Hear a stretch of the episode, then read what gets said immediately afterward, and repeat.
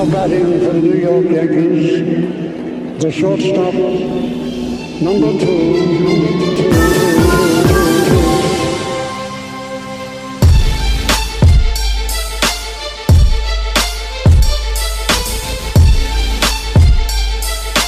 Welcome back. This is episode 95 of the NYYST podcast, presented to you by NYYSportsTalk.com.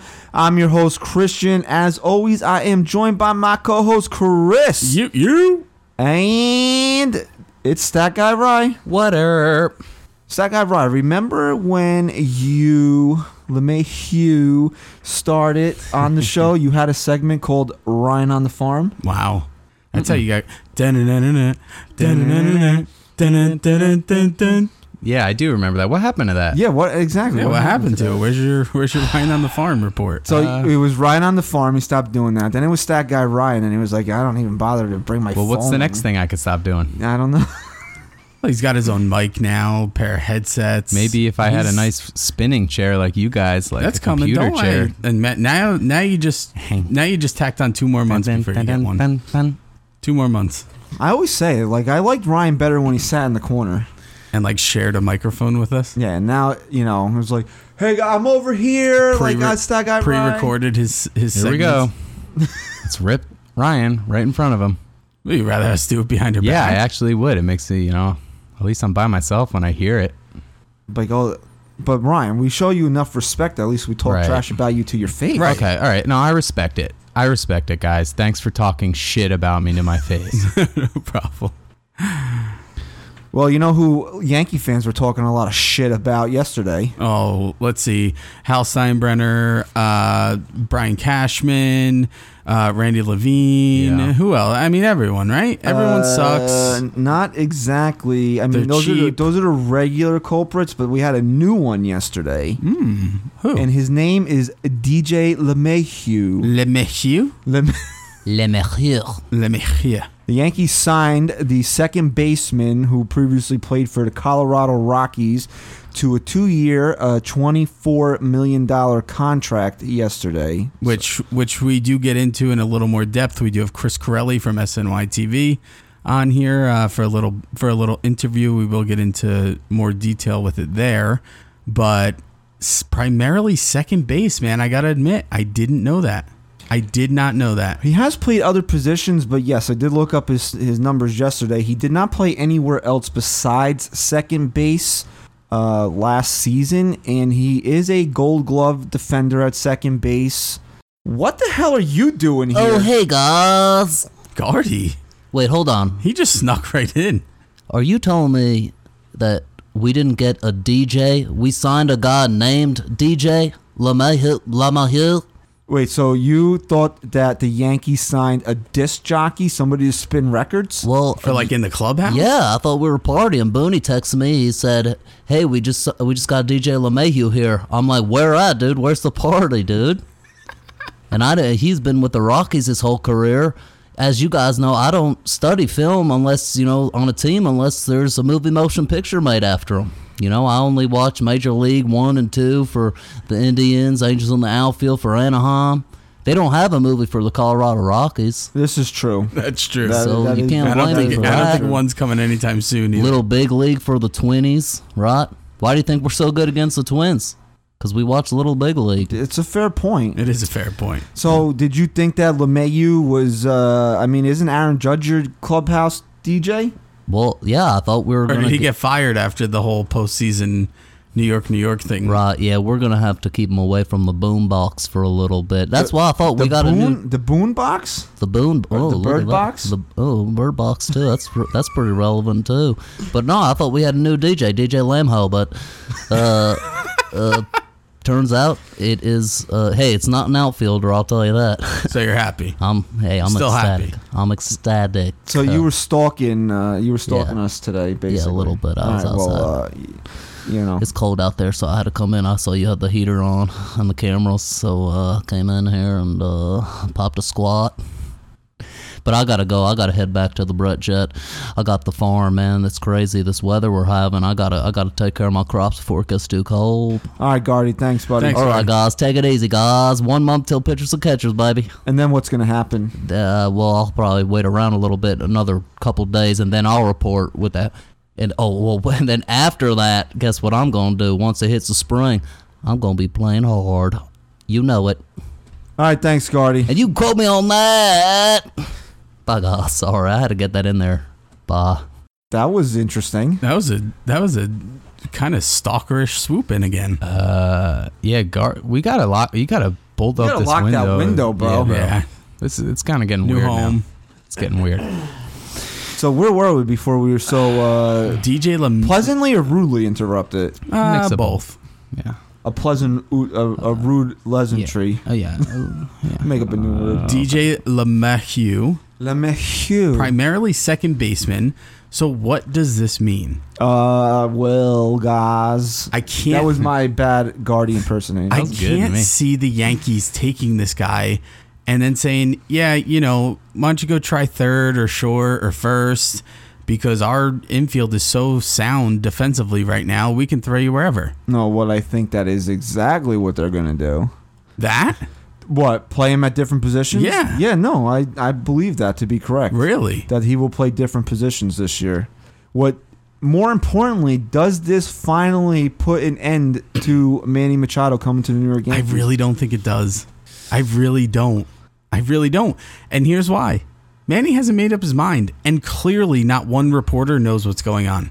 Right? Oh, nobody They- does. They could all report whatever they want, but no one knows what's going on. Not one person. Absolutely nobody knows what's going on with Seriously. Manny Machado. Didn't the guy who originally reported Manny was going to come to the Yankees? He deactivated his Twitter account. yeah. No, it's back up. Oh, he reactivated. it's back up. Yeah, he deactivated He it. deactivated and he reactivated reactivated it. It was just more of a everyone. He wanted everyone to start buzz again about it. Right. Oh, But man. then someone reported, "But this doesn't mean Manny's out," and he was like, "Boom, reactivate." I'm back, told you. back again.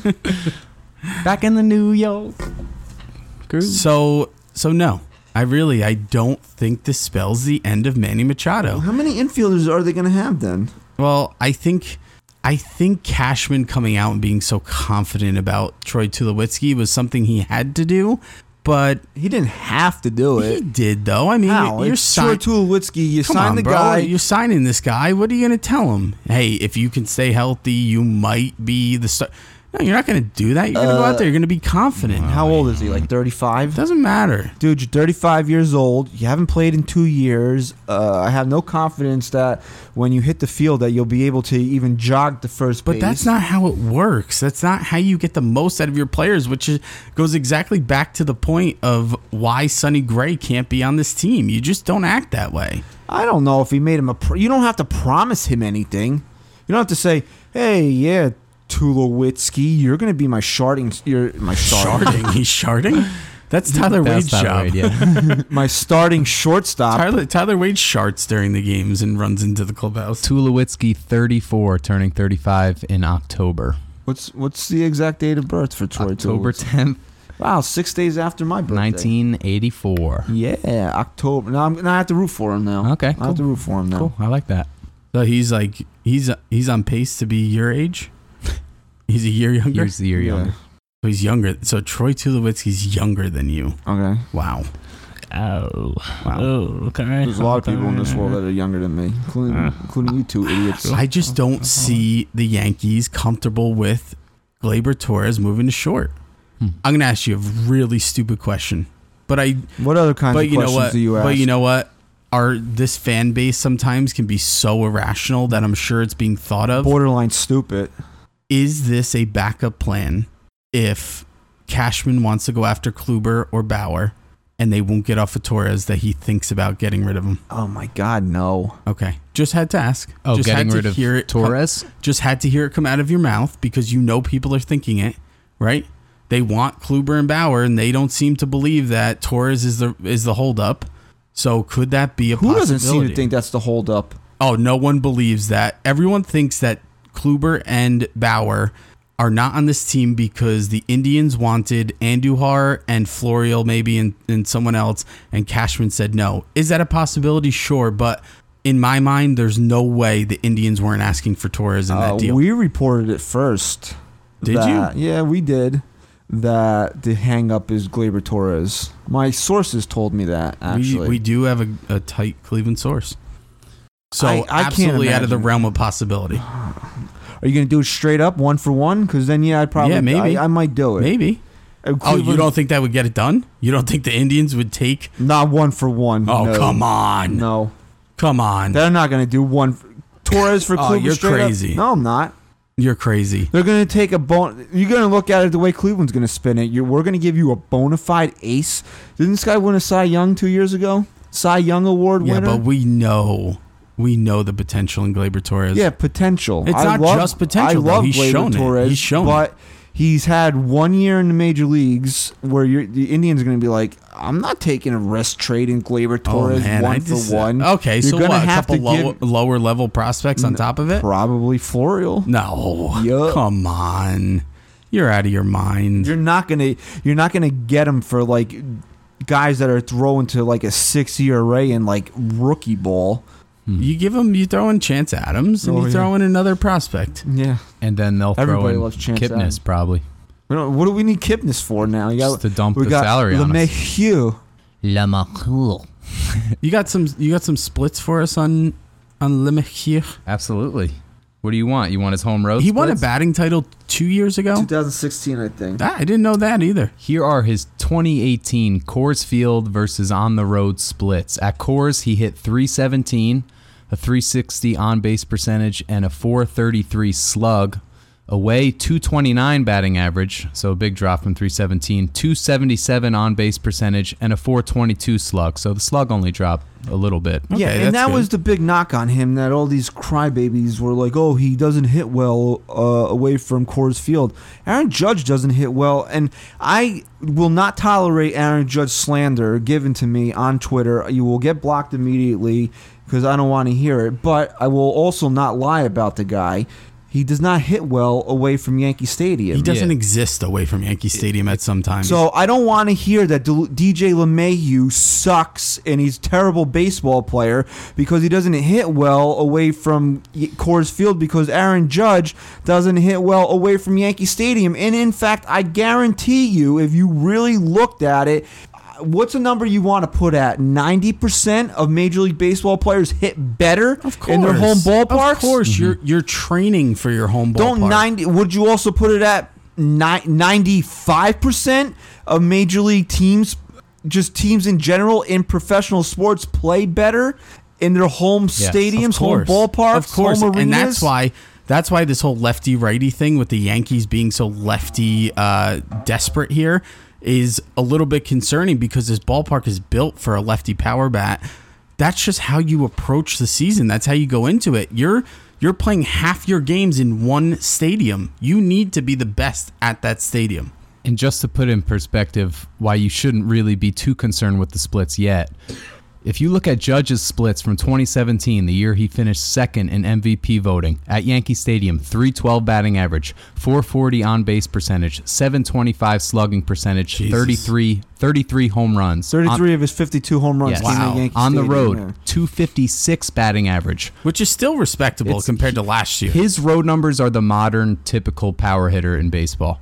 Uh, 256 batting average, 404 on base percentage, a 531 slugging percentage with only 19 home runs, a lot, but compared to 33 that is not as as good obviously.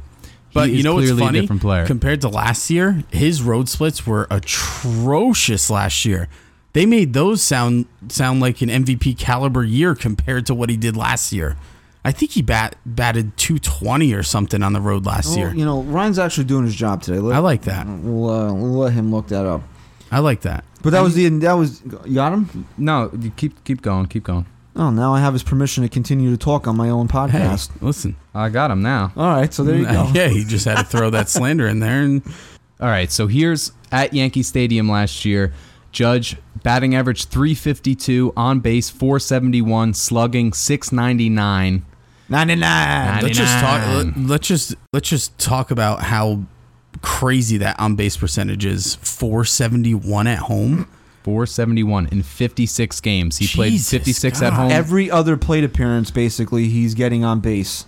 56 at yeah, 56 at home, 56 on the road. All right, batting average on the road. It was 352 at home, 212 on the road. On base, 471 at home. What did he have? Polio on the road? Maybe. Jesus. 471 on base at home, 315 on base on the road.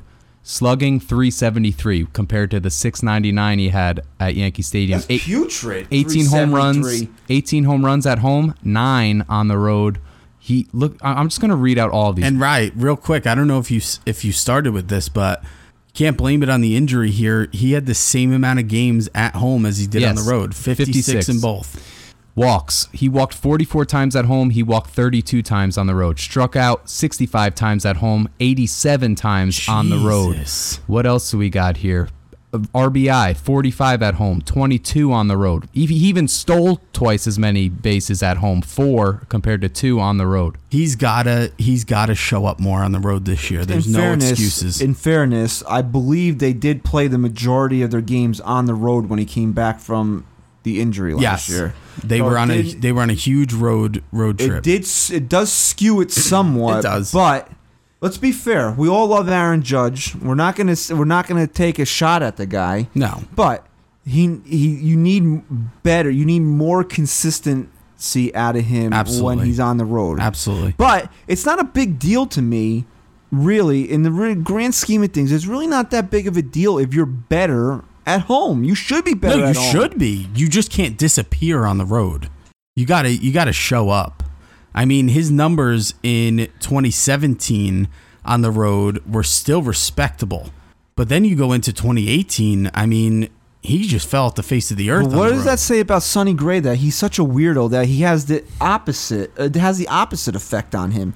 Yeah. It- you would expect his home road split. If I just showed you splits, you know, Yeah. And you'd be like, "Oh, the three. What did he pitch to uh, on the road last year? Three seventy or Yeah. something like that. Three five. Something You'd be like, "Oh good." wow, those are his Yankee Stadium splits because But you everybody know pitches. Everybody's better at home." It just goes to the argument that it's not his stuff. It's it's all mental, and I think I think the New York atmosphere is just just weighs on him. I think he feels the pressure. Well, then that should, I mean, that's a good sign to me that the moment doesn't get too big for Aaron Judge. Right. That he's that friggin' good at home. And I think it's what keeps Sonny Gray's value up. I think it's what is helping Cashman to ask for the players that he's asking for and hopefully get some type of oh, return like, he will like be, you expected. I'm telling you, he might be a Cy Young candidate if he goes to Cincinnati because the 87 people that show up to Reds games aren't going to care what he does. And it's going to be perfect for him because he's going to be like, wow, guys, I'm so good. Ooh, this nice here. 317 ERA on the road. Oh my god. 698. Oh my. 317. Same amount of games too. Uh, well, 11 at 317. home. I mean, we said Wow. it. We say it all the time. I, how many? We beat this horse to death over and over again. If you would, if you in 2017 when the Yankees signed and traded for Sonny Gray, if you would have got a 317 ERA, that's the prototypical number two starter. Sure. You would have been doing cartwheels kidding me? in the street about Are it. you kidding me? The big Come on. thing here is the home run difference between home and away. What do you think? It's not a lot, but it's a big difference between the two. All right, tell me how many total home runs? 13 total. He gave 13, up which Uh, is pretty- 14 total. That's Gave pretty low. 10 at Yankee Stadium. Yeah, I'd say 10 11 and 9. at Yankee Stadium, Wow. 3 on the, on the road. Wow. He pitched Hey. 11 and a third more innings on the road. He also had that big game out of the bullpen against Chicago on the road. And he also he had his walk out. totals are way down on the road too, right? There, uh, he He's had not 30, scared. 35 walks at home, 22 on In 11 the and a third more innings. Yes, Listen, it's all mental, man. That's he's, wild. He's confident in himself on the road. wild. It really is. So again, this is a trademark of this show is that we talk about one thing and now we're all over here talking about Sonny Gray. Round table, real quick. You don't think so? Do you think that the LeMahieu signing is the end? I'm talking to Stat Guy right now. Is the end of Sonny Gray? I'm Sonny Gray Manny Machado. Machado. Machado to the Yankees. I think it is. Unfortunately, just because they'll have they have Didi coming back later in this season, so they they have that extra infielder on the roster. He's just not healthy right now. I just I don't see them spending the money to add Manny Machado. But the way the roster is I see it as at this real quick. If they sign Adam Ottavino, right? How much would you expect per year? Nine, ten mil. Okay. That plus what they gave LeMahieu, does that put them over the luxury tax. They're tax? over now. they're over. They're with- over, right? So it doesn't matter. I think that it does this was- matter because there are.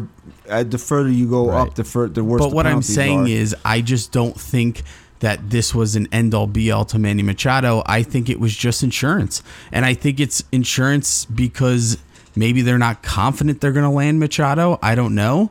Um, but I don't think it takes them out. I don't think they pulled their any type of offer, even though it wasn't a formal one, to Manny Machado off the table. where are all these guys playing though? That's my whole. But it, but we talked about depth, man. We talked about depth. You have you have a guy like Troy Tulowitzki, who I'm so happy they got. But let's be realistic for a second. Can we really expect him to be healthy? Take him off the table. So now you have Andujar's going to play third. You're going to have what? You're gonna, now you're going to do the one thing the Yankees didn't want to do, and that's ship Gleyber Torres. He's going to play short. So Mayhew's going to be at second. And then what happens when Didi comes back? Now you got Tulowitzki on the bench, and now you got to put one of those other guys on the bench to get Didi in the lineup. You know what I really think this and then was? now you want to put Manny. Now you're going to expect them to put Manny Machado on top of that. I don't see it happening now. I think this was a move to put Stanton in left field for most of the season if they don't think Frazier can be healthy. To DH guys like I'm just calling him DJ because I can't stand his last name.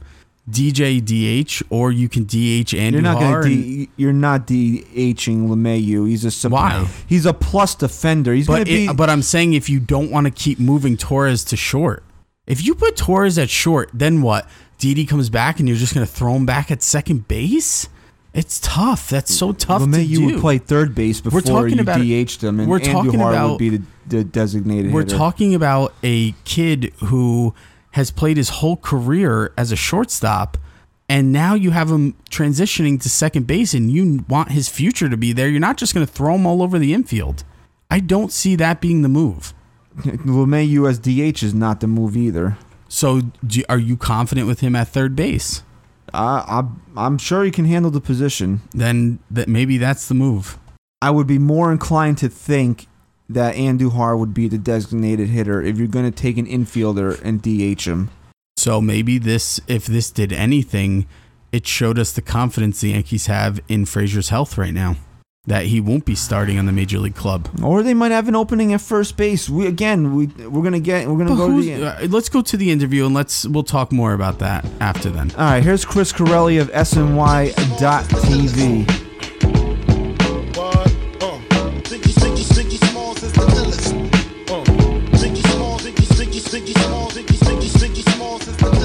Chris and Christian of the NYY Sports Talk on here with Chris Corelli of SNY.TV to talk a little Yankees baseball.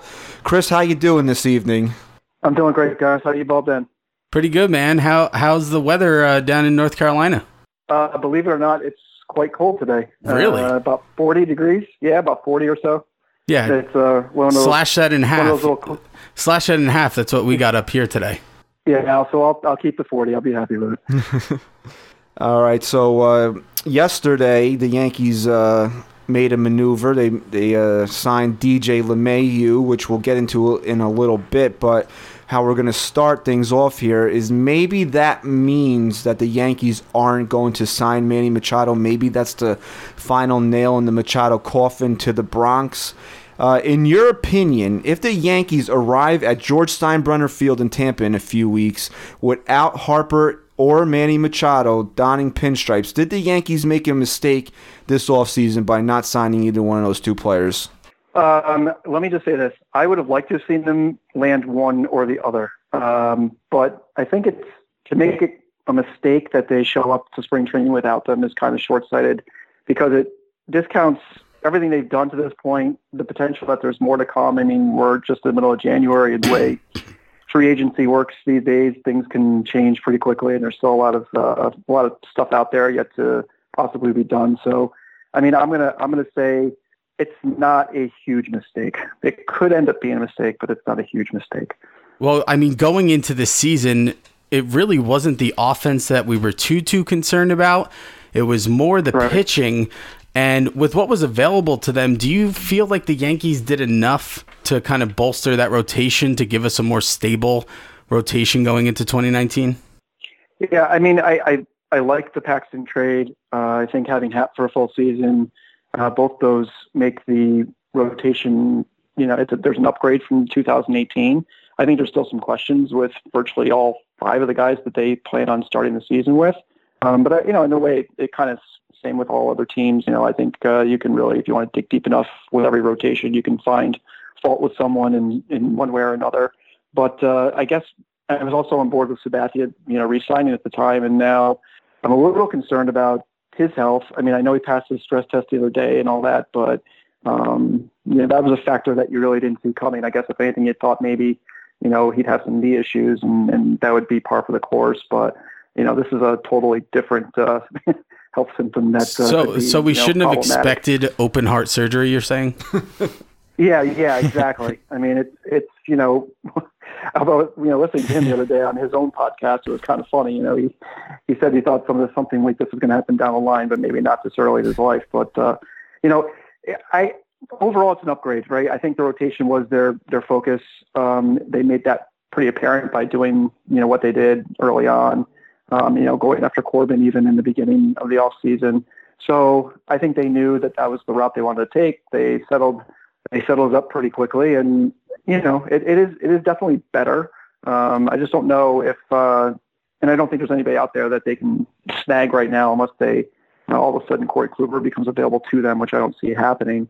You know, I think this is this is the rotation you're going to start the season with. I, I I do think that maybe they look for some more depth, you know, towards the towards the end of the off season um, because I'm not too comfortable with um, relying on some of the minor league guys uh, if they have to for a full season. You know, if if something did happen to Sabathia, and assuming that Sonny Gray is in fact traded. Well, you brought up CC. I just wanted to ask you because I'm of the opinion that the Yankees probably think they only are trying to get through June with CC, and then they're going to go out there and make a trade at the trade deadline to, you know, maybe replace him, you know, through the rest of the season. Do you feel that's probably their their mode of thinking right there? Yeah, I mean, I think that they don't. They never expected to get you know more than 140, 150 innings out of him. That's you know kind of that's bonus territory for him. I would suspect at this time. Um, they probably are hoping that Jordan Montgomery is going to be somewhere on the periphery, you know, mid-season. Um, and if not, then yeah, I mean, eh, you know, if they don't end up with Machado, eh, they're going to have some significant amount of money to be able to spend. I think if they have to to add that that piece you're speaking of uh, at the trade deadline. So that's one of the aspects that I think people have to kind of keep in the back of their heads that they are going to want to spend and probably going to need to. Everybody has to uh, come mid-season make a move here or there, and typically those moves cost more payroll. So you know, um, as much as we can get up in arms about you know whether they want to spend or not, um, I, I think you'll see that by the time this this roster is completed, you know, come February and whatever they tack on, you know, mid-season or during the season, it's going to, you know, be a significant amount of, of, of spend. You know, maybe not what people hope, but, you know, definitely well over the threshold. Chris, you hinted towards it just before, and I and I'm in agreement here. The Yankees could give CC 20 clean bills of health uh, for all I care. When you're dealing with someone who had the kind of surgery that he did, I mean, you're asking this guy to go take the ball every fifth day, and and it's a lot. It's it's wearing on a body. And Cashman talked about possibly keeping Sonny Gray to be that guy that fills in if CC's not fully healthy. Do you see that as a reality? Do you think he's still going to get traded at this point, especially after what's been said about him in the offseason? Yeah, I still kind of do. I mean, I it is interesting though. I mean, like you're saying, the, the back and forth. I think they probably were pretty gung ho about getting rid of him. You know, when you come out front, as one of your first stances in October is to get rid of a guy, you know, and tell the public that that's what your plan is.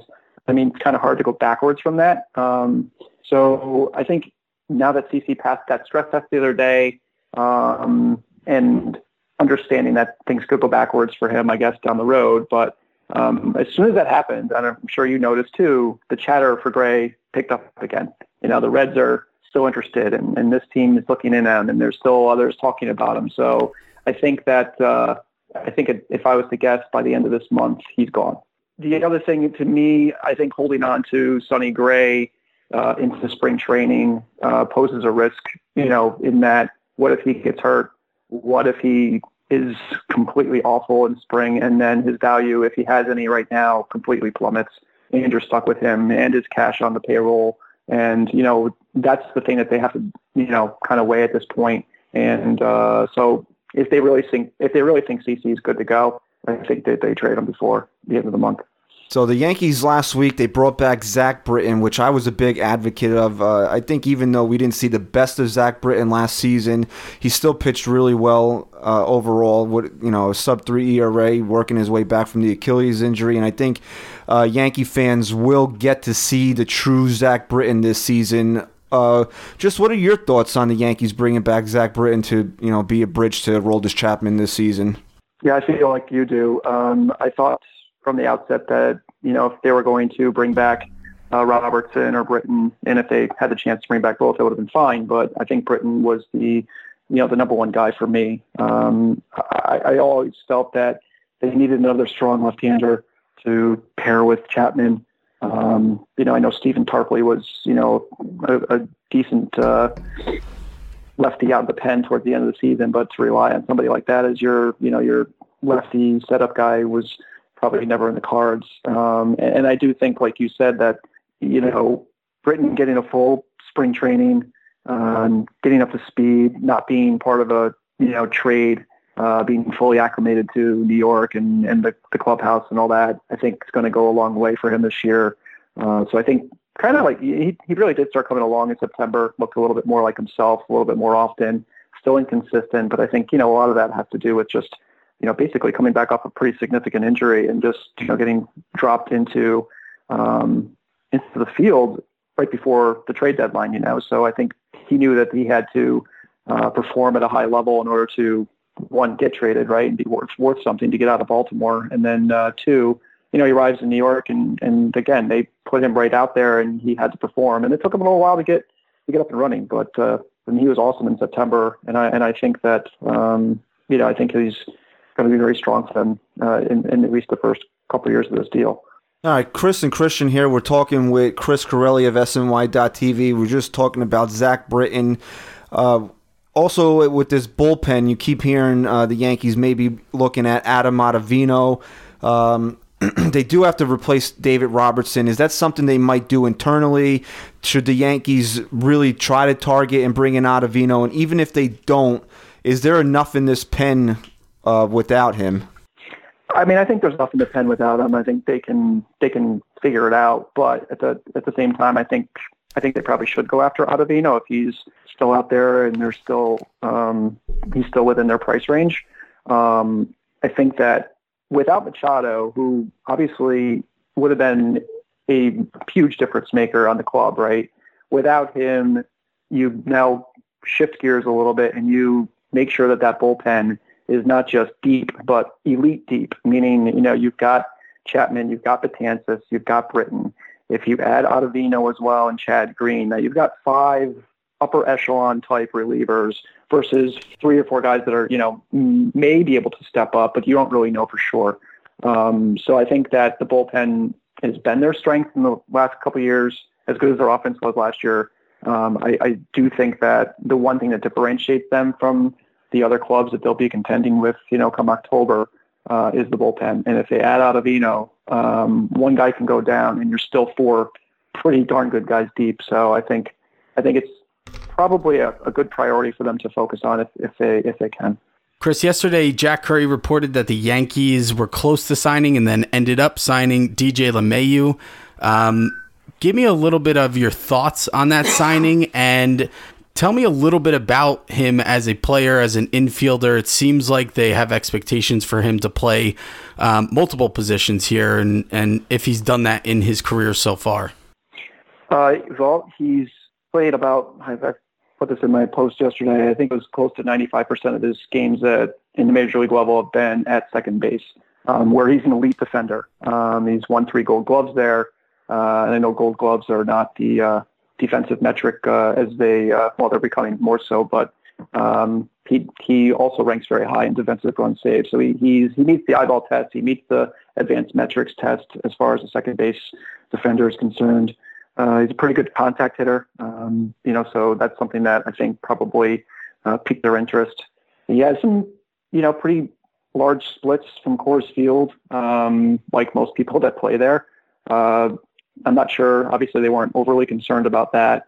Uh, so we'll have to see, you know, what comes of it as he plays in Yankee Stadium. But you know, again, you know, he's playing games at Yankee Stadium, Fenway Park, Camden Yards, uh, in Toronto. These are not exactly, you know, tough places to hit in. So, um, you know, maybe he'll he'll benefit from playing some games in the AL East. Um, as far as like where he's going to play, you know, I saw that too from Curry, and maybe that's the the thought process going in. Um, to me, you know, if you're going to pay a guy twelve million dollars a year who's an elite defender at a certain position, I would almost want to consider leaving him cemented in that position. Well, Now, Chris, obviously I, bring, Chris, I don't mean to cut you off, but I gotta, I gotta Yep. kind of just back you up there. The Yankees infield right now is very vulnerable, and and there's a lot of question marks as far as defense goes. I, you're right. I just don't really see them bringing this guy in and then just switching it up on him and having him play other positions and see how it works out. Yeah, I mean, and the other thing is, and I know we don't look. You didn't want to move Torres off of second base. You didn't have to, but you know, obviously at the same point, you didn't know Didi was going to be down. So you know, there's all these factors that are coming into play. I think that in the long run, um, if it was me, uh, I I shift Torres over to maybe shortstop and forget about what you told Tulo. You move him to third base if he's even able to stand through spring training. I mean, this is like the biggest wild card you can think of, right? um, guy who's played 66 games in two years, and we're going to just tell him he's a starting shortstop. I mean, it's to me, it's a pile of crap. Um, so if he does make it out, why not put him at third base where he could actually maybe stand up tall and not get you know quite as hurt, playing a position that is not quite as mobile uh, as short that you know a shortstop would be. And and we know Torres can handle shortstop; it's his natural position. Um, and it's just for half of the season. You know, as you assume Didi comes back healthy, you can then go with whatever you've got. You know, whoever's not hurt, whoever's playing well, and you and you figure it out from there. But to me, um, you know, using a guy who's like as as good as LeMahieu could be at second base, you know, as a second baseman, and okay, we're going to play him at third, and maybe he's going to play first, and then that brings up another whole set of issues with the two guys you hope maybe are going to be a platoon at first base. So what happens with them? I, I don't I don't quite see it, and mostly because I just don't see uh, Tulowitzki being a huge factor, you know, and that's just you know some pessimism in me. Um, but you know, I would venture to guess most people kind of agree that getting anything out of him will be some some sort of miracle. Well, Chris, I'll, I'll make it easy for you. Um, what do you see being the opening day Yankee infield this year? Uh, I'm going to go with uh, Andujar at third, Torres at short, LeMahieu at second, and whoever survives the battle between Bird and Voit at first. Um, that's just a guess, you know, based on what we know today, who's on the roster today, and you know, we'll we'll go from there. But uh, I, I personally don't see uh, I don't see Tulowitzki making it out of spring training. Well, you said whoever survives the battle, the big battle, the steel cage match between Luke Voit and Greg Bird. it's like Hulk Hogan and Andre the Giant in WrestleMania 3, right? Who will, in your opinion, who will survive that big battle between the uh, immortal uh, Greg Bird and the uh, irresistible force that is Luke Voit?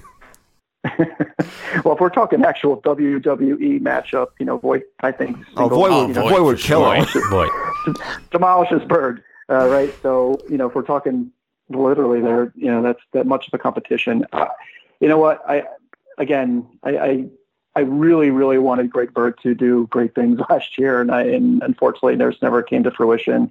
You're not And the only I'm one, Chris. somebody- Yeah. yeah, I know, I know, and and I and I don't know that I fully trust Luke Voit, so I think this is a, a total crapshoot. Um, but I would I would suspect, just based on on history, uh, that that Voit makes it out of there with the most playing time. Um, but you know, I wouldn't I wouldn't be shocked if Bird has a very strong spring training, and if he can stay on his feet, you know, maybe he he makes a, a, a battle of it of sorts. But uh, I, I don't know. In the end, I, I guess it's Voit, and that, and it's still to me. Um, when you know when the offseason started, I wouldn't have been surprised if they targeted some sort of first baseman and you know got somebody they felt was a little bit more um, of a sure thing because I think both these guys are, are, are kind of wild cards.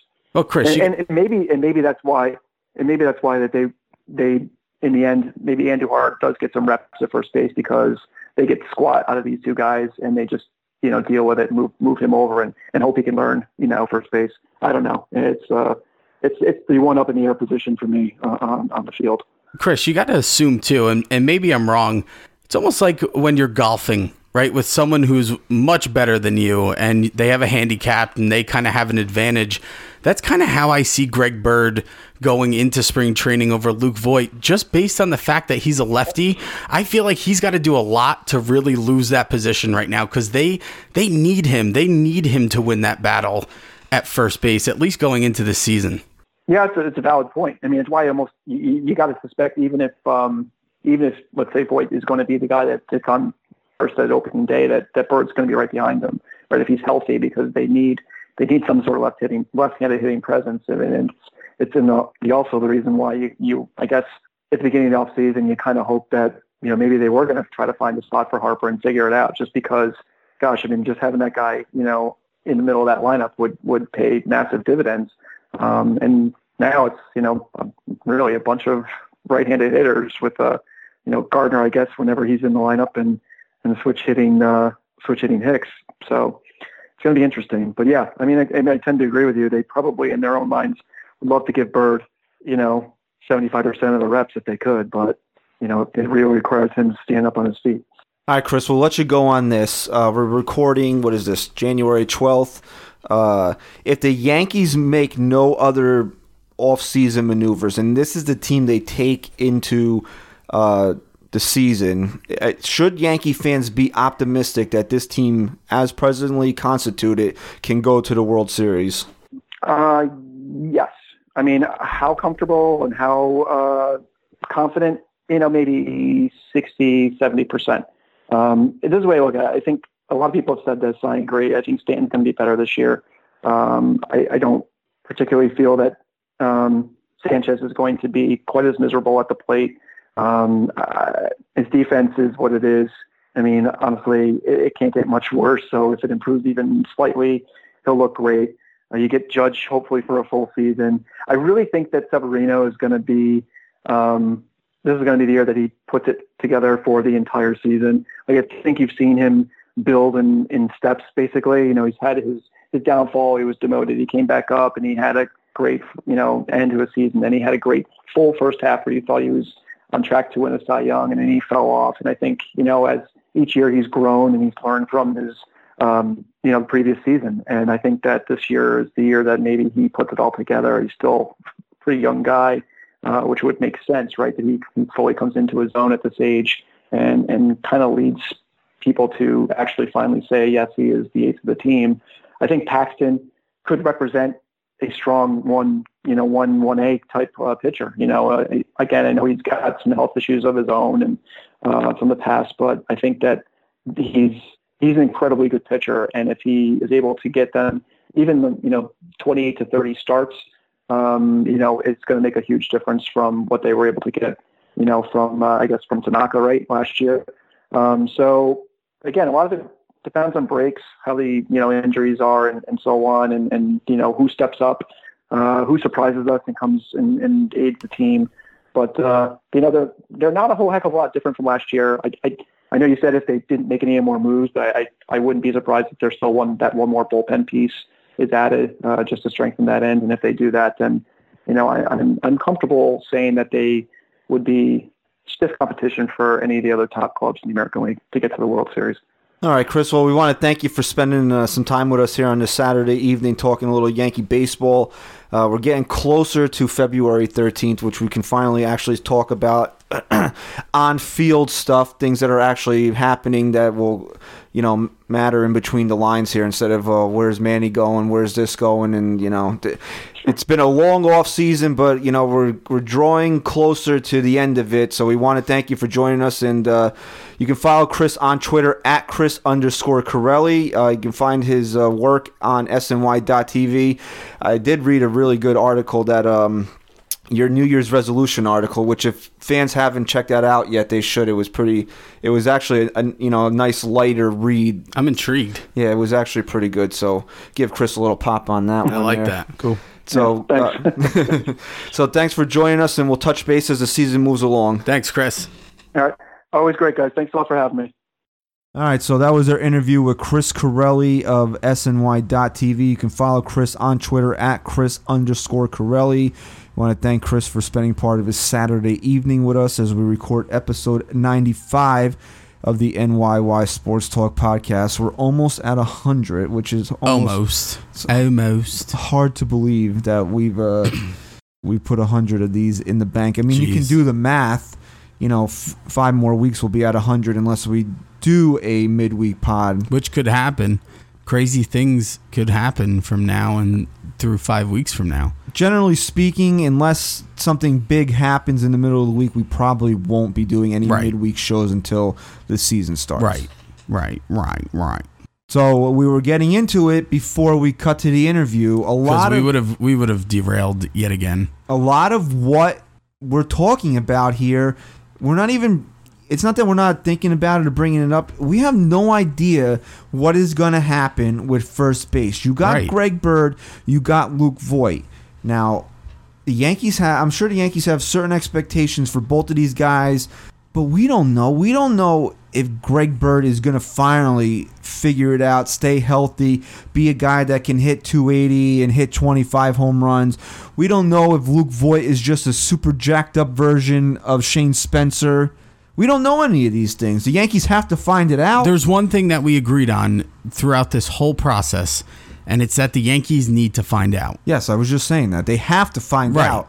So how do you find out? You gotta you gotta They have play to play, them. yes. So you were just talking before we cut to the interview about possibly someone moving over to first base. Andujar, LeMahieu, Yeah, no. Are somebody. you going to do that? Are you comfortable with just taking Andujar, who is below average at third base, and just sticking him at first? Well, the Corelli brought it up in the interview. I mean, you could see Andujar getting reps at first base. I can see it too, but the I thing can is, definitely see it. The thing is, if you're going to take time away from him at spring training to work on his defense, why are you? Why are you taking it away from him being a better third Right. baseman? And which- That's- which- he's not a good third baseman right now. If he was already a good third baseman, you were thinking of ways to move guys around the infield, and you wanted to give him reps at first base. Okay, but he needs to be a better third baseman. Right. And here's and here's the issue yet again that I have with Andujar DHing, moving from third. Everyone says, "Who cares that he's young?" Right? Who cares? DH him. My thing with Andujar is that if he's your future, if he's the guy you're going with, he's your third baseman. you did not pass on Manny Machado for a designated hitter. Right. You didn't. I'm telling you. And I tweeted this out the other day. People, some people found it funny. Some people agreed with it. Some people just, you know, they were being Twitter idiots. Right. I said there's one. If the Yankees don't sign Manny Machado, there's one person to blame for that, and it's Miguel Andujar. Miguel Andujar is the person you're going to look at and say, not that Hal's cheap or Cashman's a dummy. It's Miguel Andujar because the Yankees sat there last season and they saw a guy that raked. He came up here and Yes. he raked. Yes. You cannot say he did anything but hit the cover off the ball in 2018. And so the Yankees are looking at that, and I don't mean to cut you off, but No. I, I'm got my point going here. The Yankees saw that. They saw how he sought out Adrian Beltre. They saw how he's trying to get better at defense. They, how old is he, Ryan? What is he? Not even 25 years old right now. They see his willingness to improve defensively, and they already know the kid can fucking hit. Right. And and the problem is you're not going to have him DH and then mid-season when when Stanton needs a day or Judge needs a day or someone like that. Andujar is turning 24 during spring training. Okay, there you go. You're not going to have the kid DH and then you need him at third base and say, "Hey buddy, uh, head back out there at third. No, that's going to take away from any progress that that kid has made. You have to stick with him at that point. And I'm telling you right now, if that's their move, if they don't get Andujar, I mean, sorry, if they don't get Machado and Andujar's their move, his ass better be out there every single game in the postseason, assuming they make it. Because that's it. You live and die with him at third base at that point. You can replace him in the seventh inning. Fine. That's fine. But I had a fight with someone just because the Yankees came out and said, yeah, the lefty righty matchups in game four of the ALDS, that's why. I'm telling you right now, if you're a Yankee fan and you think that Miguel Andujar was on the bench because they wanted Neil Walker's lefty bat in the biggest game of the year, you're absolutely out of your mind. You are out out of your mind because if he was defensively sound at third base, Andujar is nowhere near the bench. I'll take it one step further. If the Yankees had a strikeout pitcher on the mound in Game Four, Miguel Andujar is playing third base. Right? Yeah, You're that right. was a big, big factor in him You're not right. playing. Is that CC pitches to contact, absolutely. and the Red Sox. The Red Sox are a pretty right-handed heavy team.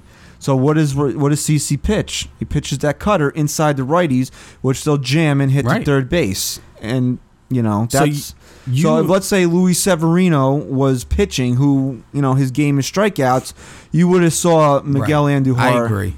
out at third base. I wanted to bring this up real quick, and I think it's a very good analogy that I brought up on Twitter. You talked about all real quick just now. You talked about the Yankee fans saying how cheap and this and that. Here's a question I want to ask both of you and that I tweeted. Imagine you had a billion dollars to your name. Okay, One billion. one billion. Okay. Okay, All right.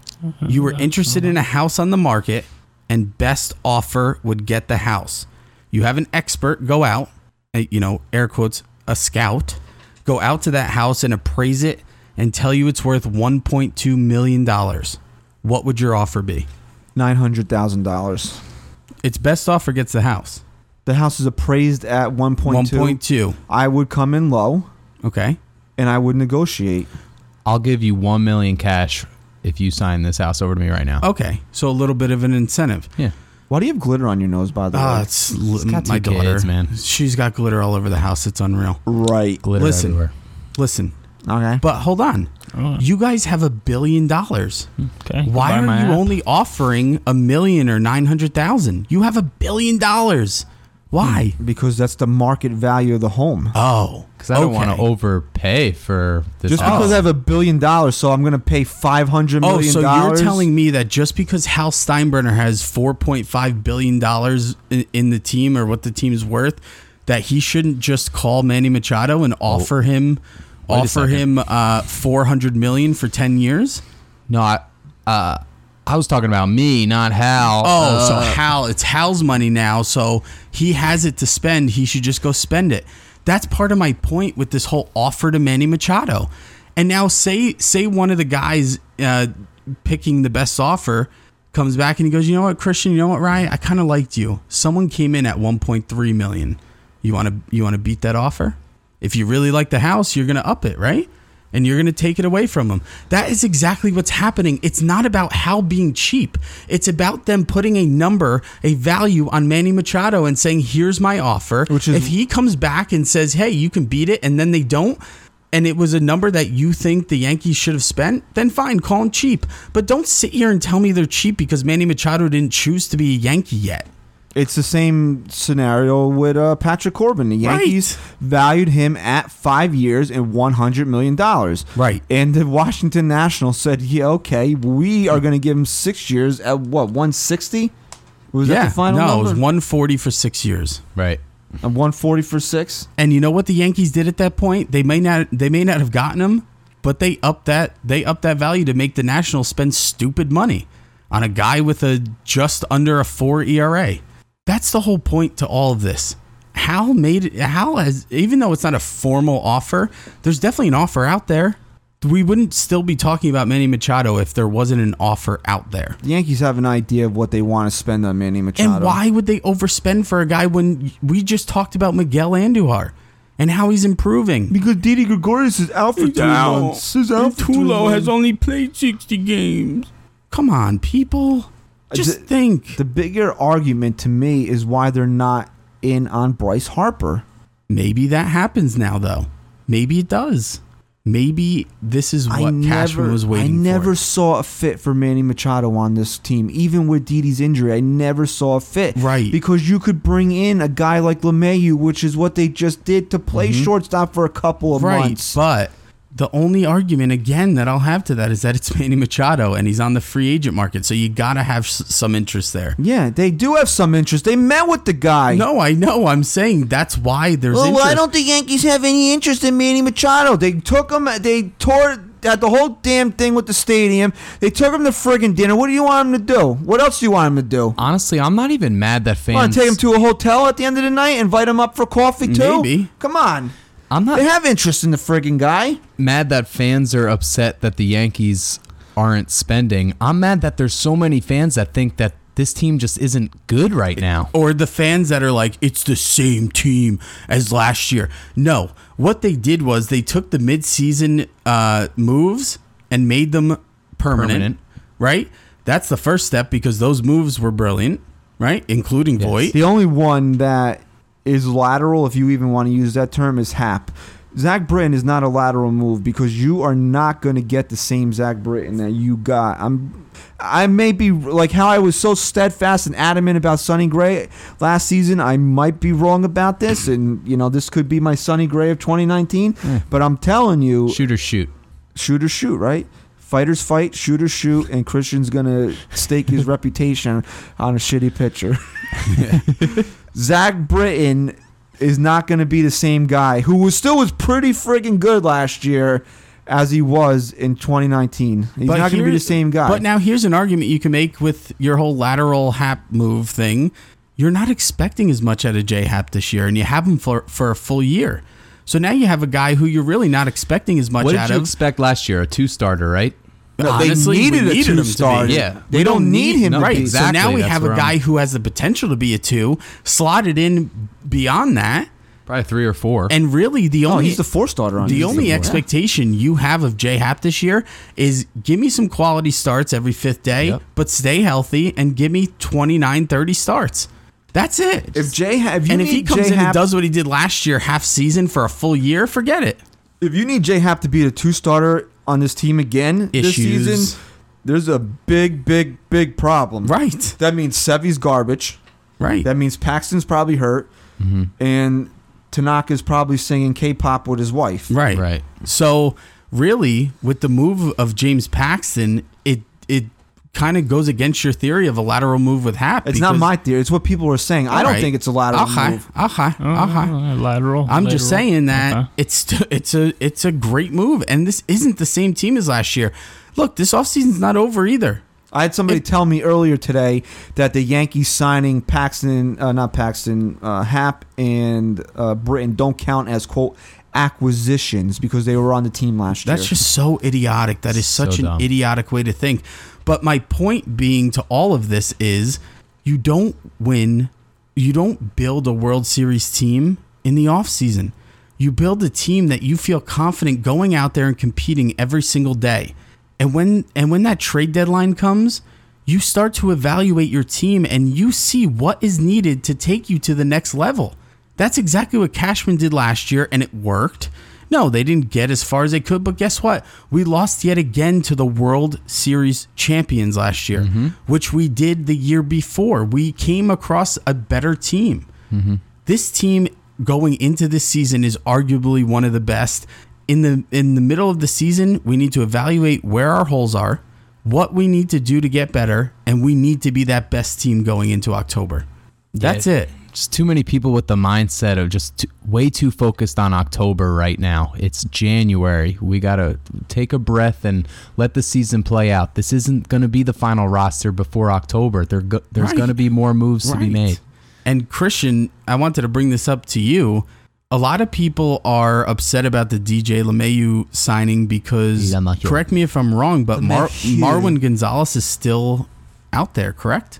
yeah, he is. And that's a guy that you mentioned before anyone else that would be a great fit to the New York Yankees. Why do you feel that they would go after a guy like DJ instead of Marwin Gonzalez right now? Uh, uh, from what I heard is that um, Marwin Gonzalez is looking for a much longer term contract than LeMahieu and is looking to get paid in the uh, 15 to 16 million dollar range. That's crazy. But so they're being cheap, is what you're telling me. Sure, I guess if that's how you want to look at it. If that's how you want to look at it. Hmm. Gonzalez is 29. LeMahieu's 30, so I thought there'd be a bigger gap. I mean, look, you, you added another piece to this puzzle that is a solid ball player. A gold glove second baseman, a guy who won the batting title two years ago. You're just creating more depth. You're creating more depth in, on this team. So I ran this poll on Twitter today just for shits and giggles because people are dumb, and I don't mean to take shots at fans, but a lot of them are dumb. A lot of the vocal ones are dumb, yeah. Mm. Most of the vocal ones are. That the Yankees quote didn't do anything this offseason.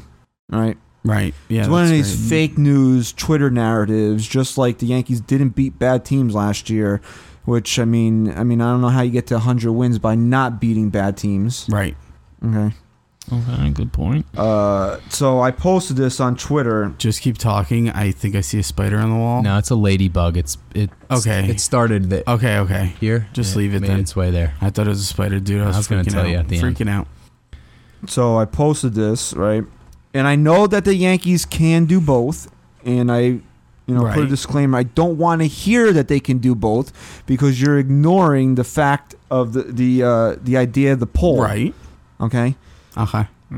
If the Yankees can only do one of these two things, sign Manny Machado or acquire Paxton Happ and Britton, what would you rather the Yankees do? Oh come on. It's not even a question. Nope. Pitching, pitching, pitching. All right. And uh, I found this out earlier in the week. In order to be considered a scientific poll, the poll needs to have 1,200 respondents. Wow. What's a science? What do you mean by scientific? You know, when they poll? say a scientific poll, yeah.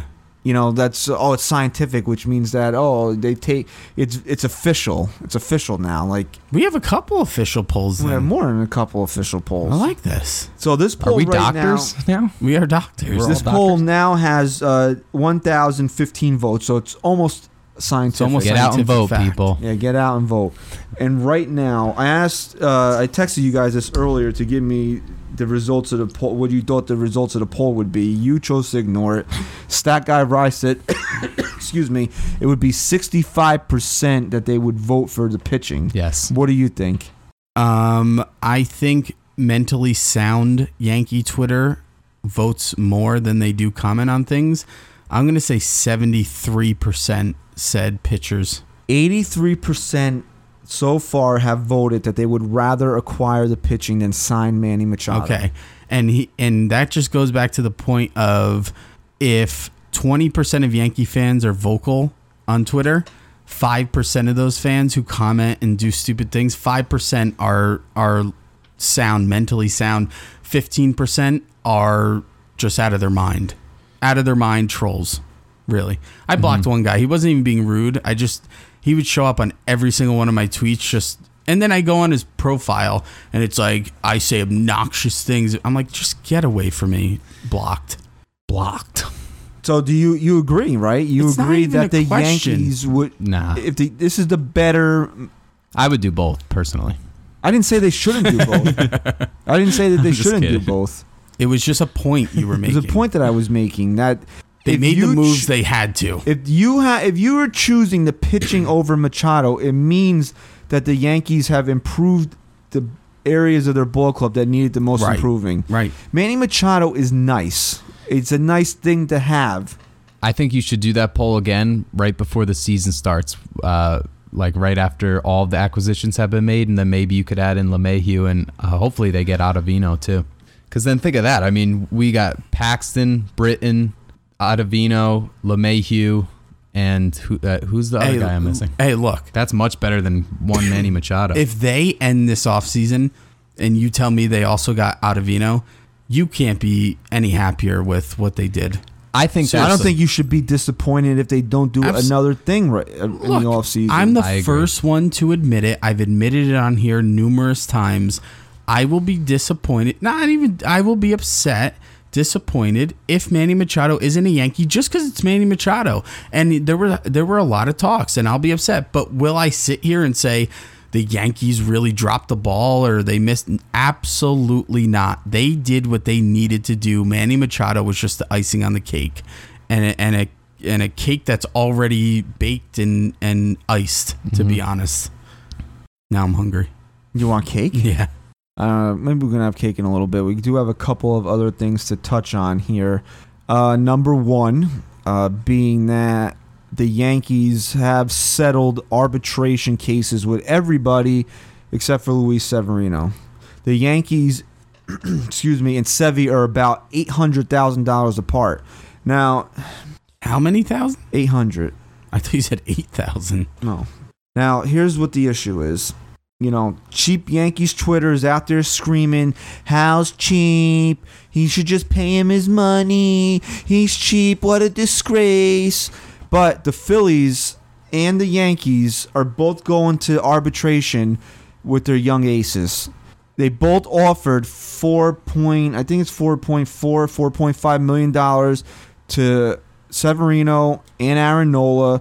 Both pitchers' camps came in higher. Mm-hmm. They're both going to arbitration. Now, all, Nola's asking for about a million more than Sevy is, but the point is that this is not the Yankees being cheap. Personally, I just give Severino his friggin' money and be done with it. It's eight hundred thousand dollars, but here's what fans need to understand: it's not Hal being cheap. This is a game that the own, ownership plays versus the players. It's because they don't want to change what the standards are for arbitration eligible players. That's why it, it would be one thing if the Phillies said, okay, we'll give you five and a half million dollars to Aaron Nola. They didn't. They came in with the same exact number that the Yankees did. And Nola and Severino are both in their first year of arbitration. It's because they don't want to change what the arbitration raises are, what the standard for arbitration eligible players are. So when you see another team do it, it's not the Yankees being cheap. This is a bigger it's a bigger picture thing here. Fans, this is what I don't understand. This is why when people were bitching and complaining that Greg Bird got 1.2 million dollars, what are you wasting a million dollars on Greg Bird for? You're not wasting a million dollars on No. Greg Bird.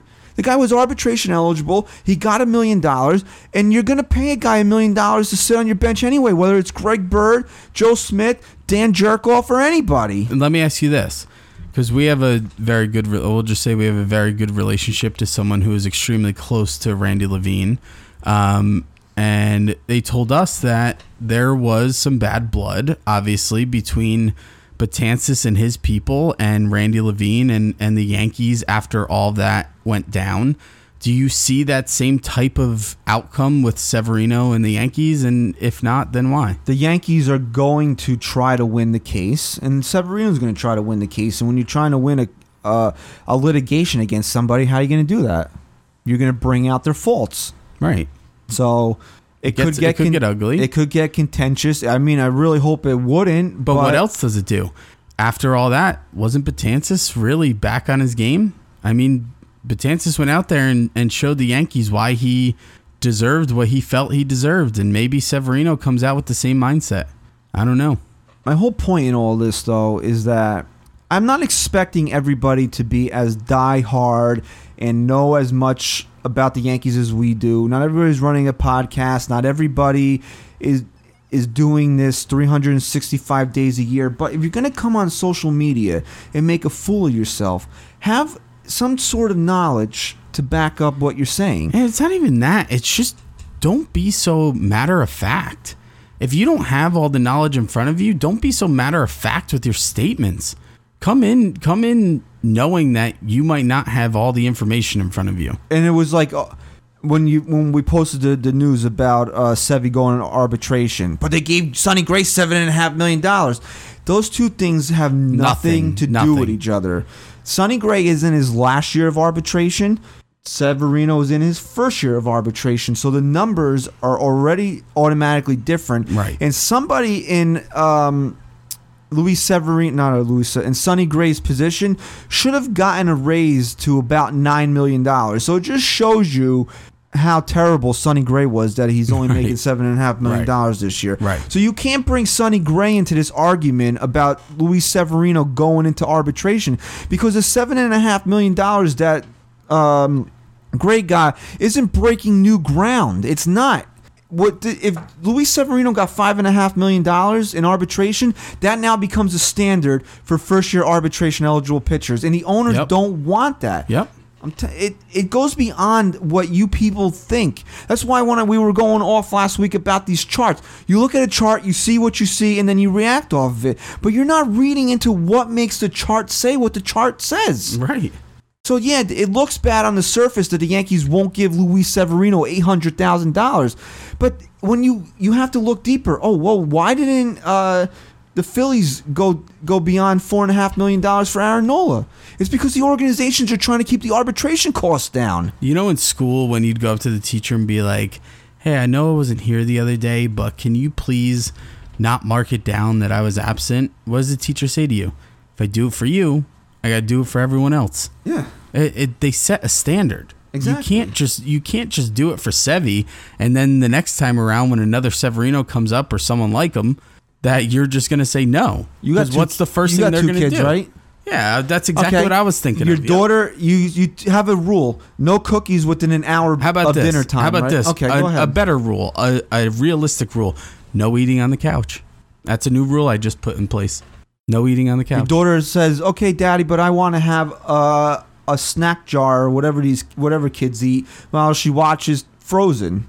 okay. Okay, You're, you're okay. like three years too late, but keep whatever. going. I'm, I don't have I don't have a daughter, so I don't know what daughters uh, do. Okay. Okay, got it. Okay, and you're like, Buy "Oh, my app. Okay, no problem. Okay, daughter, watch Frozen and eat your pudding cup or whatever it is. And then you want to know what happens? Then your son comes in and sees it. Then my asshole uh, two-year-old kid comes out to me, Addie, Addie, I want, I want, and then he starts screaming like a maniac.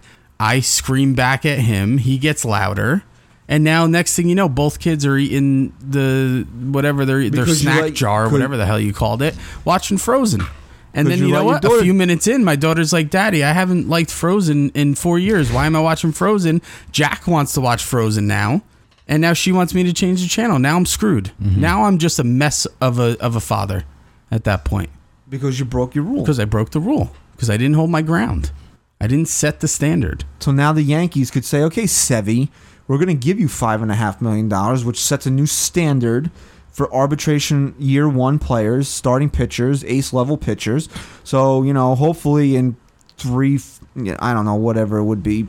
Three, four, five years, the Yankees have the same issue come up where they have an ace level pitcher coming up, and they'll be like, "Oh, we're gonna give you three million dollars, Three. dude." My numbers, Severino are, got five and a half. my numbers are way better than what Severino's were.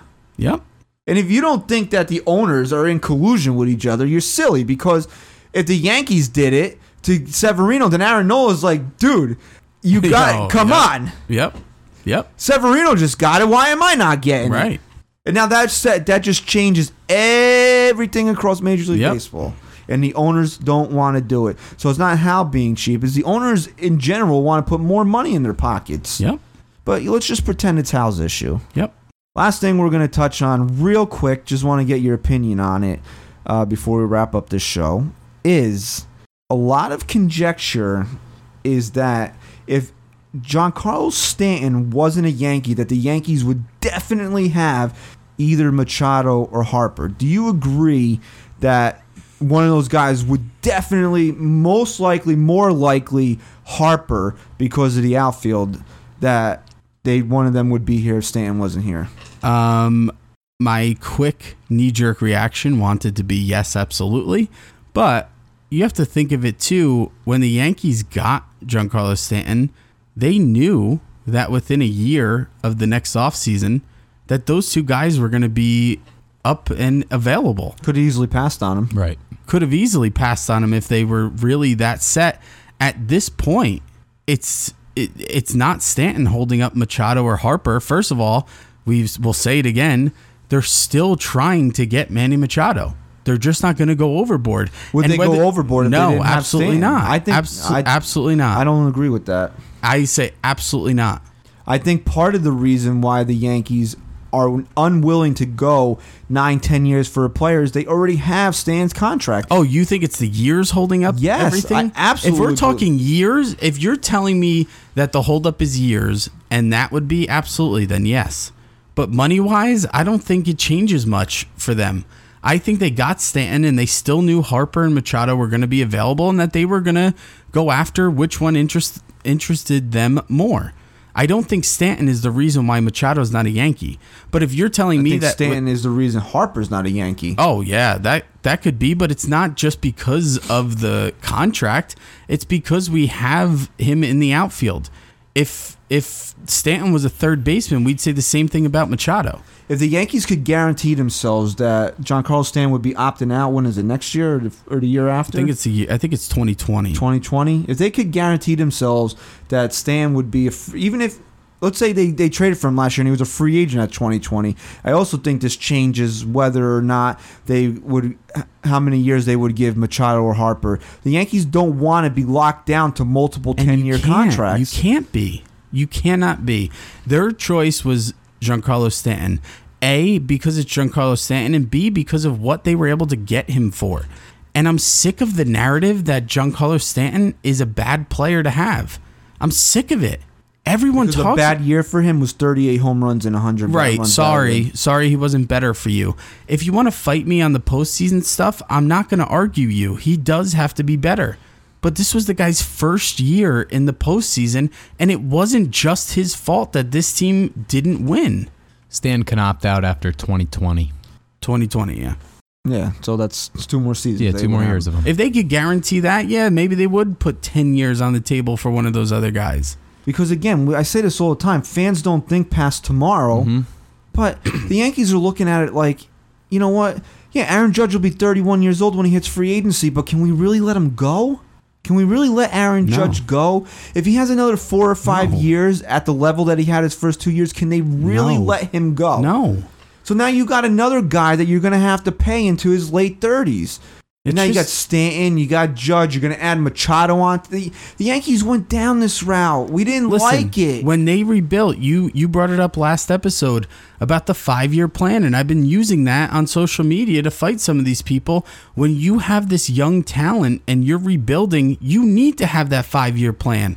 You need to. It's not about you can't fight me back with it's about right now. No, that's not what we're arguing here. It is about right now, but right now, the talent you have is talent that anyone else out there would want. And that's rare. So, in that instance, you need to think down the road of how you can secure these guys if they pan out to be the superstars that they've shown they can be. and people are saying, oh, well, in five years when Judge and Sevy and Sanchez and whoever else are free agents, you won't be paying Chapman, you won't be paying Ellsbury, you won't be paying this one. It's not so much about the money. I guarantee you, the Yankees, if they knew they could sign Harper for one year and $50 million and try to go for it all this year and let him walk, they'd probably do it. They don't want to be tied down with long term contracts. That's how you become inflexible Right. Because you can't move guys when they're making a ton of money and they're old because you the only way you do that is you do what Seattle does and you trade a stud closer to get Robinson Cano off your team Right. and you want the Yankees to do that you want let's say Estevan Florial comes up he has a great year everybody's looking at the next Mickey Mantle for Christ's sake and You're making mad for Christ's sake. What's that supposed to mean? Fuck is that supposed to mean? And now they got, I don't know, they got Manny Machado, Giancarlo Stanton, Aaron Judge, all 30 plus years old, making $35 million a year each. They got to get rid of one of them. The only way you can do that is by attaching Florial to that. You're going to have a heart attack. You're to, re- you Yeah. are legit to have a heart attack as a Yankee fan if they have to make a maneuver like that. Yep. Or what they're going to do is pay half the contract. And then you're going to be like, oh, that's just a waste of money. Well, you wanted all these guys five years ago. My last question for you. In your humble opinion, both of you, will I be getting a tattoo on my ass after opening day? What was the bet again? That Ellsbury, Ellsbury. has to be on the roster? 25 man. Uh, Has to be in the dugout. I don't know. you I- get tatted up, I don't think so. full sleeve. Can I wait until I see him on the field in Tampa? Fine. I got to see how his bronchitis is acting up. Okay. Is it in remission? Possibly. Highly doubtful. Now you're saying 25 man roster in the dugout. That on opening day. Not on the disabled list, active roster. He doesn't Active. necessarily like. They could show up to opening day and he could be like, "Oh, I have the flu," Right. But he's on the 25 man roster, but he's home like eating soup. That counts. that You- counts. That okay, so absolutely as long counts. as he's not on the disabled list. he's got to be on the active, Active 25 man roster. Okay, roster. active yeah, you're getting a tattoo, the Yankees have to have a hole in their lineup somewhere, bench or on the field, because Ellsbury is on it somewhere. Okay. Okay, back real quick back to Stanton because I wanted to bring this point up here before we take it home here. All the cheap Yankees Twitter people that are screaming about how much money they do or don't spend. They're over the luxury tax right now, I believe, with the LeMahieu signing. Okay, so they're mm-hmm. over the tax. So your luxury tax champion stuff, you can Right. get Throw rid it out of the that, window. Okay, because they they went past the tax number. They're still trying to sign Ottavino. They're prob. I mean, if something makes sense with Machado, they're going to do it. I still, like you said, I don't think it's going to happen, but I could still see it happening. Um, for those people that are like, well, if you didn't get Stanton last year, you could have got Harper or Machado this year. If the news came out that the Yankees had that offer on the table of what they actually gave up for Forget. Giancarlo Stanton, Forget it. and they passed on it, what would have happened? Forget it. Mayhem. Mayhem. But now that he's here, now that they did spend that money, they do have that contract, it's not good enough. So now when you fight and argue people that the Yankees do spend money, look at Giancarlo Stanton, the argument back isn't they didn't spend they don't spend money on him. The argument back is yeah, but he sucks and he's not good enough and he's not the reason. No, it stop flip-flopping. Here's the problem. They already had them. They want something different now. And that says a lot about them as people. Because imagine being married to somebody like that. Right. Oh, I had you for a year. Oh, wow. Ooh, look at You her. as good as I Oh thought my- when I, once I got to know you. Oh, my God. Look at her. Now I want her. Right. Or him or whatever. Or him or whatever. Whatever, right? Imagine being that person. Yeah. Because See? I, you know, I'm Look, just. these uh, people they they say they're loyal fans and whatever. You got to be optimistic. I'm not telling you to to look at this team with rose-colored glasses. I'm telling you to just look at it, put your opinions aside and tell me, find me find me a team that is better built top to bottom in every department right now on paper because that's all you can look at because the season has not started on paper who is better who is stronger in each each department of the game who's stronger Are we being Yankee homers if we say in the American League the Yankees are the most complete team as of January 12th? Are they the most complete team in the American League? well let's just do this real quick we know the red sox have have holes right in that bullpen They have no bullpen. They don't have a bullpen. Um, they have the same question marks in the rotation as any team can have with injury prone guys and all that stuff, right? Everyone's flipping out about the Yankees didn't get Eovaldi, but you can make the same argument as you're making with James Paxton, right? Let's talk about the one team that is um, Vegas has above the Yankees right now, and that's the Houston Astros. Guess what they're missing? A closer. Uh, Three fifths of their rotation. Morton. Oh yeah, Morton. Morton, Keuchel, free agents. They're probably not. They, well, Morton went to Tampa. Keuchel's not Is coming back. McCullers out? And McCullers had Tommy John surgery. There you go. So all they have is Gerrit Cole and Justin Verlander. Hell of a one-two punch, but you got to have five starters So so unless they're gonna. So can you Open. guys? So can you guys find me one team? Well, they have Osuna. Osuna's gonna be there for them this year. Can you guys find me one team that top to bottom can be more confident than the Yankees going in in every department of their of their ball club? As of right now, today, As of right now. no, you can't. Okay, honestly. so that's the end of the discussion. That's it. So the Yankees' payroll is going to be $214.7 million with the LeMahieu signing. That puts them over the $206 million luxury tax.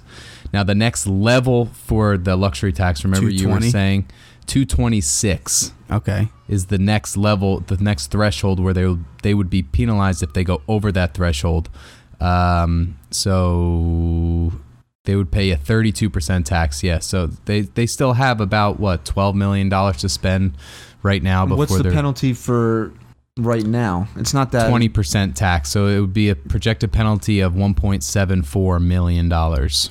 Okay, which is really nothing. No. But they still went over the tax. Everybody was worried about that. They weren't going over the tax this year. They did. Well, they did for you. Okay. Well, there you go. You happy? Nobody's happy. They're probably really pissed off at us because what is this episode running? About an hour twenty right now. Yeah. Who cares? You know. Let's do two hours. Let's Fuck see it. if you want to do Let's two it. hours. Yeah. No, and, and you know what? At, as as much as you frustrate us, I still love that there's passionate fans out there. I still love that. It, it frustrates me to no end. Most of you make no sense. The ones who don't think rationally, but you know what? At the end of the day, we want one thing, all of us in total, and that's for the New York Yankees to win a World Series. Whether they're not doing it the way you think they should, or the way mentally sound people see them doing it, like us and a lot of others out there We're who mentally just sound? uh, in Yankee land, yes, Bro, if in we're life, mentally sound, baseball. really, really worried about everybody else. But you know what? At the end of the day, we all want them to be in the same place. So I still respect the passion. But guys, I understand that you want them to be this quote juggernaut and put on and flex their financial muscles and everything else that I heard and bring in Manny Machado. but to say this team has done nothing, to say this team hasn't spent, it's just simply false. it is. I mean, that's what this team has been doing for 20 years now, right? Going out and signing every big time free agent. Yes, and it's And how many it's World Series have they won since pennant 2000? One World Series. So it, it didn't work. It works. It, it works every once in a while. You'll get a you know CC, a Burnett, and a Teixeira, and then you'll win a one World Series. But And I'm sorry, y- that what everyone wants to talk about if George was alive, and I've been coming at people hard with your line, Christian, that he's dead.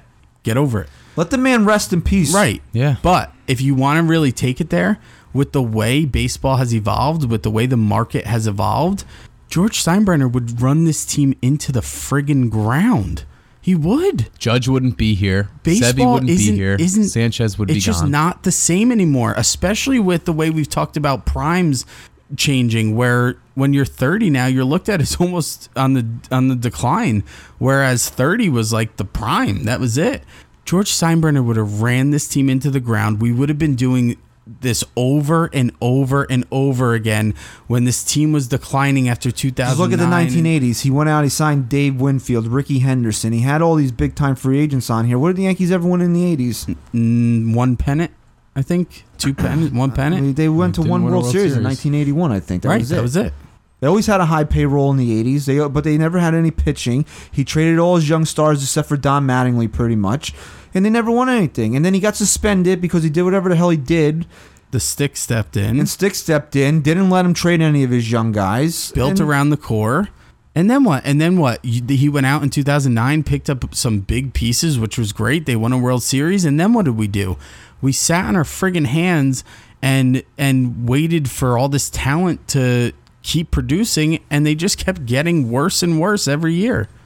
And then they tried to recreate it by giving big contracts to Ellsbury, McCann, Beltran, uh-huh. and, and then it didn't work. Yeah, they gave Beltran And that, that was it. And then like five finally. Hal woke up and said, "Maybe this isn't how to do it anymore. Maybe we got to start over." And he f- and he gave Cat and Homegrown. How many times have I said this is the first year we can start evaluating Brian Cashman uh, for what Absolutely. he's truly can do from top to bottom, and he's done a great job so far. Let's win a World Series in 2019. Let's do it. You know what else we can do in 2019?